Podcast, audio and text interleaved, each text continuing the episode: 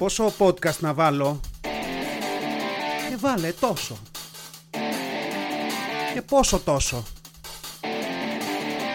Βάλε τόσο όσο.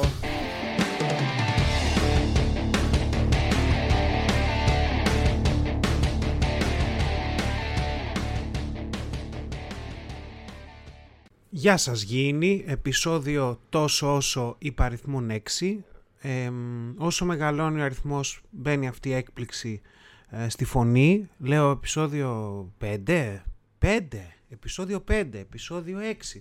Γιατί δεν περίμενα ότι θα καταφέρω να περάσω τα 2-3 επεισόδια. Ε, αυτό εδώ είναι το έκτο.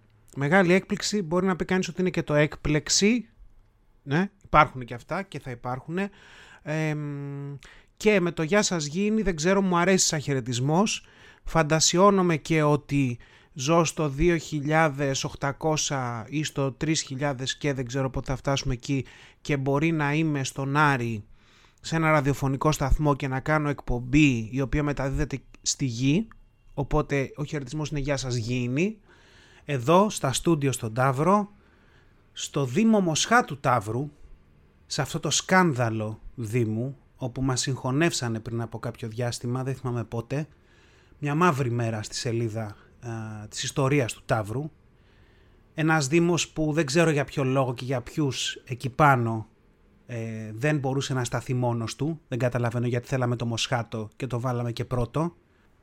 Που βέβαια αν κοιτάξει κανείς την ιστορία του ηλεκτρικού σταθμού που έχουμε αναφέρει ήδη μπορεί ίσως να καταλάβει ότι όπως και ο σταθμός δεν στεκόταν χωρίς το Ελευθέριος Βενιζέλος αποφασίσανε κάποιοι ότι και το Ταύρος δεν στεκόταν χωρίς το Μοσχάτο. Τέλος πάντων δεν έχω πρόβλημα με το Μοσχάτο, έχω φίλους από το Μοσχάτο. Ε, αλλά ήταν λίγο περίεργο για μας. Δηλαδή να μεγαλώνεις και να ξέρεις ότι ε, μένω στον Ταύρο, μεγάλο στον Ταύρο. Κάποια στιγμή ο Ταύρος ε, δεν χρειαζόταν πια να έχει δικό του δήμαρχο ή να αποφασίζουμε για τα δικά μας ε, θέματα, δεν ξέρω εγώ τι. Και μας κοτσάραν στο Μοσχάτο. Για τους Μοσχατιώτες δεν ξέρω αν ήταν τόσο πρόβλημα γιατί για αυτούς είναι, ένα, είναι σαν ένα expansion, είναι σαν να ανοίγεις νέο χάρτη ας πούμε, σε ένα online παιχνίδι. Λες, οπ, έχουμε και αυτό εδώ το μέρος που δεν το είχαμε πριν και μπορούμε να πάμε να μαζέψουμε ξυλία και χρυσό, δεν ξέρω. Ε, γιατί μένουν πρώτοι. Δηλαδή μπήκε πρώτο το όνομα στη, στη Μαρκίζα, στην ταμπέλα. Νομίζω ότι αν ήταν Δήμος Σταύρου Μοσχάτου ε, θα μου ήταν καλύτερα. Αυτό το Δήμος Μοσχάτο Ταύρος, δηλαδή το Μοσχάτο Ταύρος είναι σου κάνει λίγο σε κρασί, δεν ξέρω. Εγώ δεν ξέρω αν υπάρχει κανείς ε, εκεί έξω που σκέφτηκε αυτή την εκπληκτική ιδέα. Αν δεν την έχει σκεφτεί, ε, by all means, ε, δική σας, να βγάλει ένα κρασί μοσχάτο με την ονομασία Ταύρος. Θράψη θα έκανε εδώ στη γειτονιά. Όχι το μεγαλύτερο αγοραστικό κοινό, αλλά και πάλι έχεις μια βάση για να ξεκινήσεις. Είμαστε μαζί με το Μοσχάτο, είμαστε 40.000 άτομα, έτσι. Είναι αρκετοί. Είναι αρκετοί για να κάνεις ένα, ένα ξεκίνημα. Μια λαϊκή γειτονιά ο Ταύρος. Ε, να πάμε και σε μια ιστορία για να καταλάβετε αυτό το λαϊκή που λέω λίγο καλύτερα. Ε, είμαστε στο Σωτήριο έτος 1999, κάπου εκεί 98, και είναι ένας αγιασμός ο οποίος με βρίσκει εμένα στο Λύκειο, δεν θυμάμαι σε ποια τάξη. Έχει αποφασίσει λοιπόν ο Δήμος, σε συνεργασία μαζί με την Εκκλησία, ε, να φέρει, να μας κάνει αγιασμό ο running MVP της ε, Ορθόδοξης Εκκλησίας, έτσι, ο Μητροπολίτης. Δηλαδή σε μια αναλογία αυτό με το NBA ας πούμε θα ήταν σαν να υπήρχε ένα σχολικός αγώνας έτσι και να ερχόταν εκεί ο αντιτοκούμπο. Αυτή είναι η αναλογία.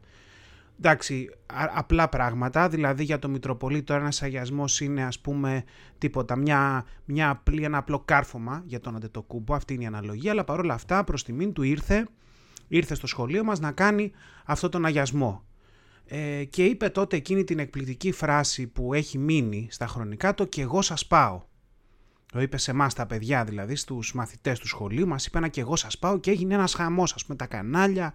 Α, ου, ο Μητροπολίτης είπε: Εγώ σας πάω. Πώς μιλάει έτσι, σαν ε, έτσι, πολύ κοντά στην νεολαία. Ήταν, ήταν πολύ εντυπωσιακό για τα δεδομένα της εποχής. Αν κάποιος φανταστεί και social media δεν υπήρχαν, ε, ήταν πολύ διαφορετική κατάσταση. Αυτό βέβαια που δεν ανέφερε κανείς τότε και που βέβαια όλοι εμείς το ζήσαμε, ήταν ότι ξεκινώντας μετά τον αγιασμό αυτή τη μικρή ομιλία, ο Μητροπολίτης, είχε ξεκινήσει μια φράση στην οποία λίγο ή πολύ έλεγε «Εσείς μπορεί να είστε παιδιά ενός κατώτερου Θεού, μπορεί να ζείτε σε μια περιοχή που είναι πολύ υποβαθμισμένη, αλλά παρόλα αυτά εγώ σας πάω».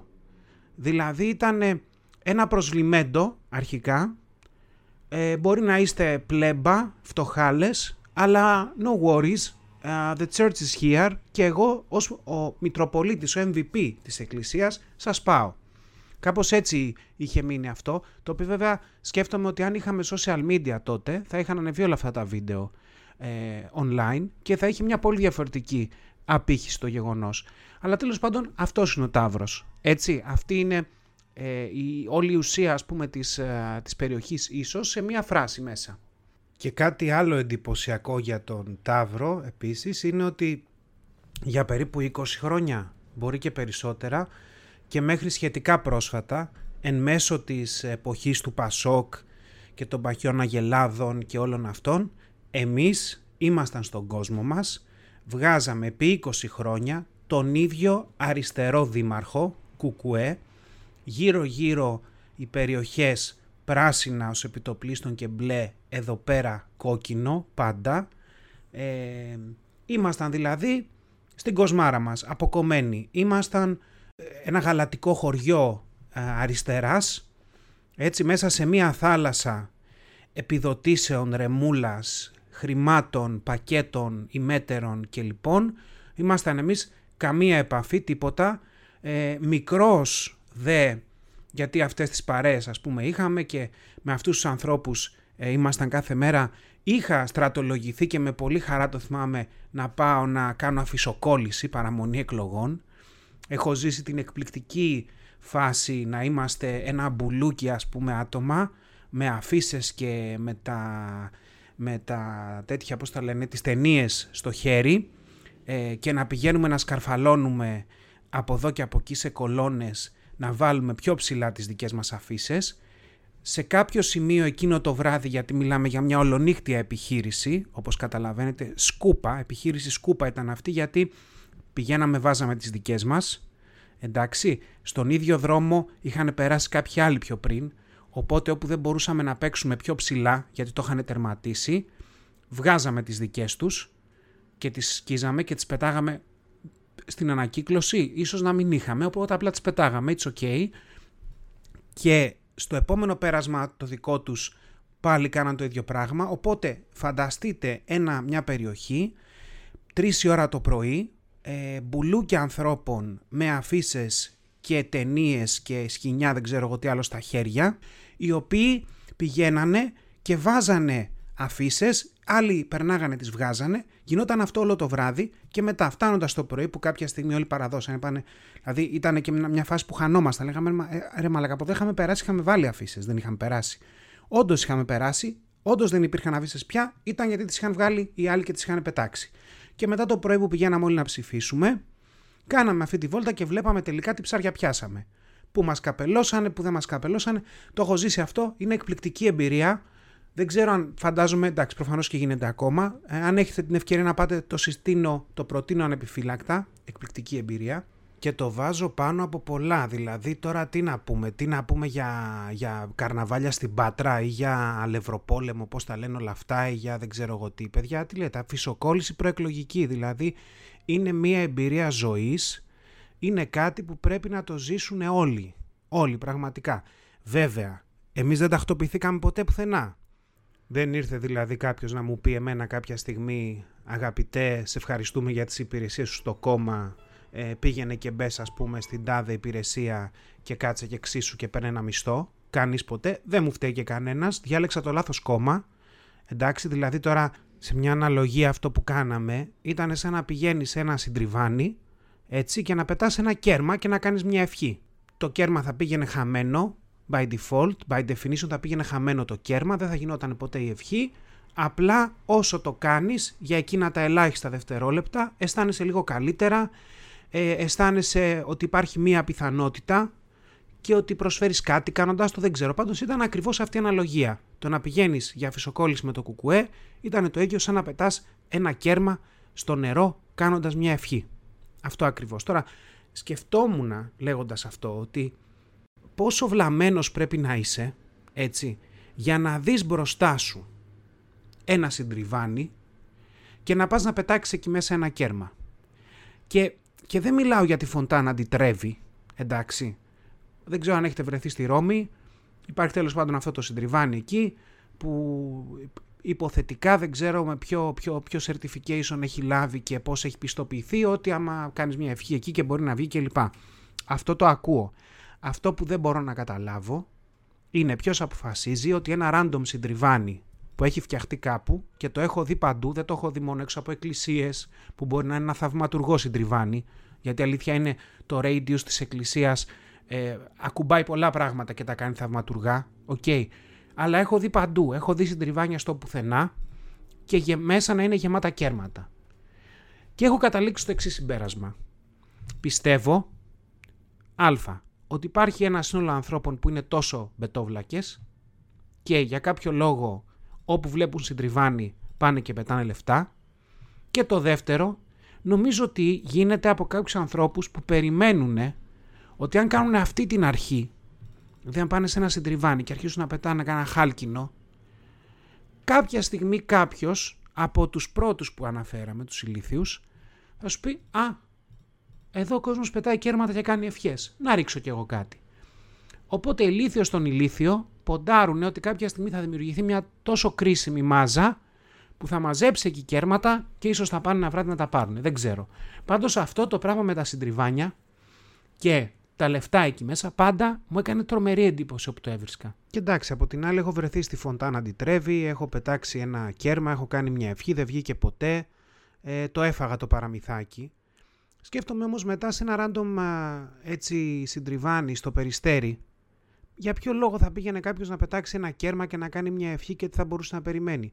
Βέβαια, στον αντίποδα έρχεται κάποιος και σου λέει, Μάλλον εσύ που έχεις λεφτά να πας στη Φοντάνα αντιτρέβει, ακούτε και τους ήχους της Πυραιός, παράλληλα μια ευγενική χορηγία του Κάγκουρα με το πειραγμένο μηχανάκι που δεν έχει βαρεθεί ακόμα στα 30 να τριγυρνάει με, με τη μαλακία και να μας πάει τα νεύρα.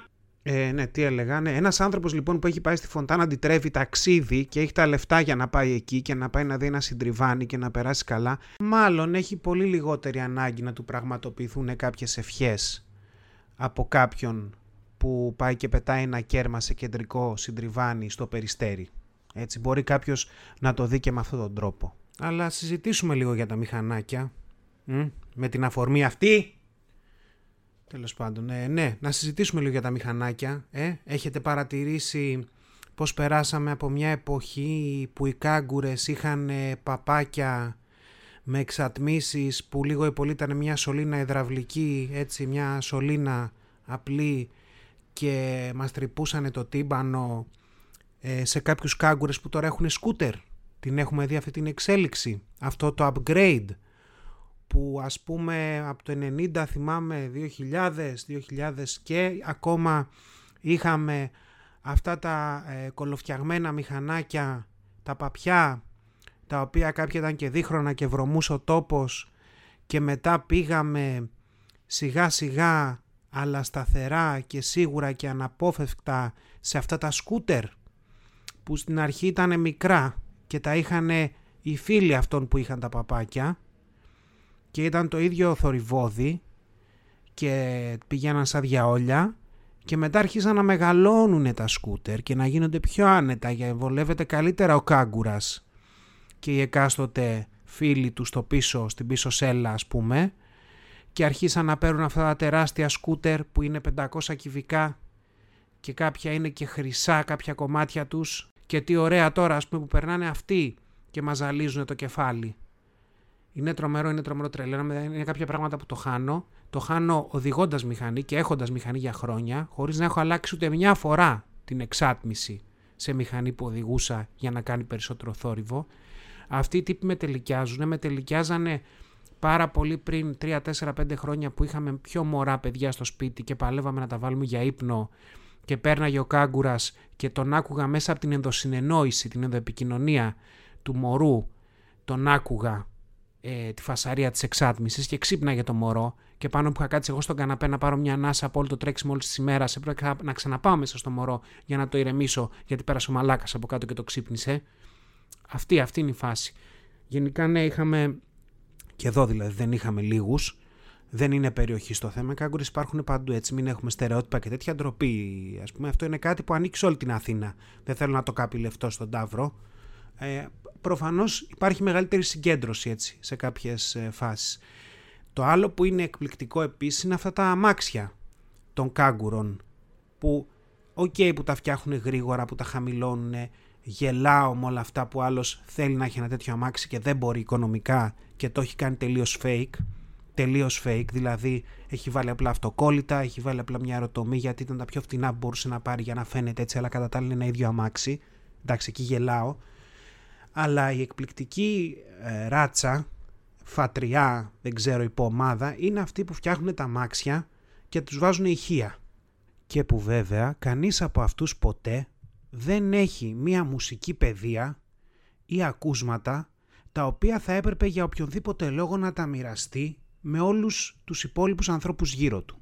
Δηλαδή θα, θα ήλπιζα κάποια στιγμή κάποιος να πάει να φτιάξει το αμάξι του έτσι και να παίζει κάτι της προκοπής. Βάλτε σε αυτό το κάτι ό,τι αρέσει στον καθένα.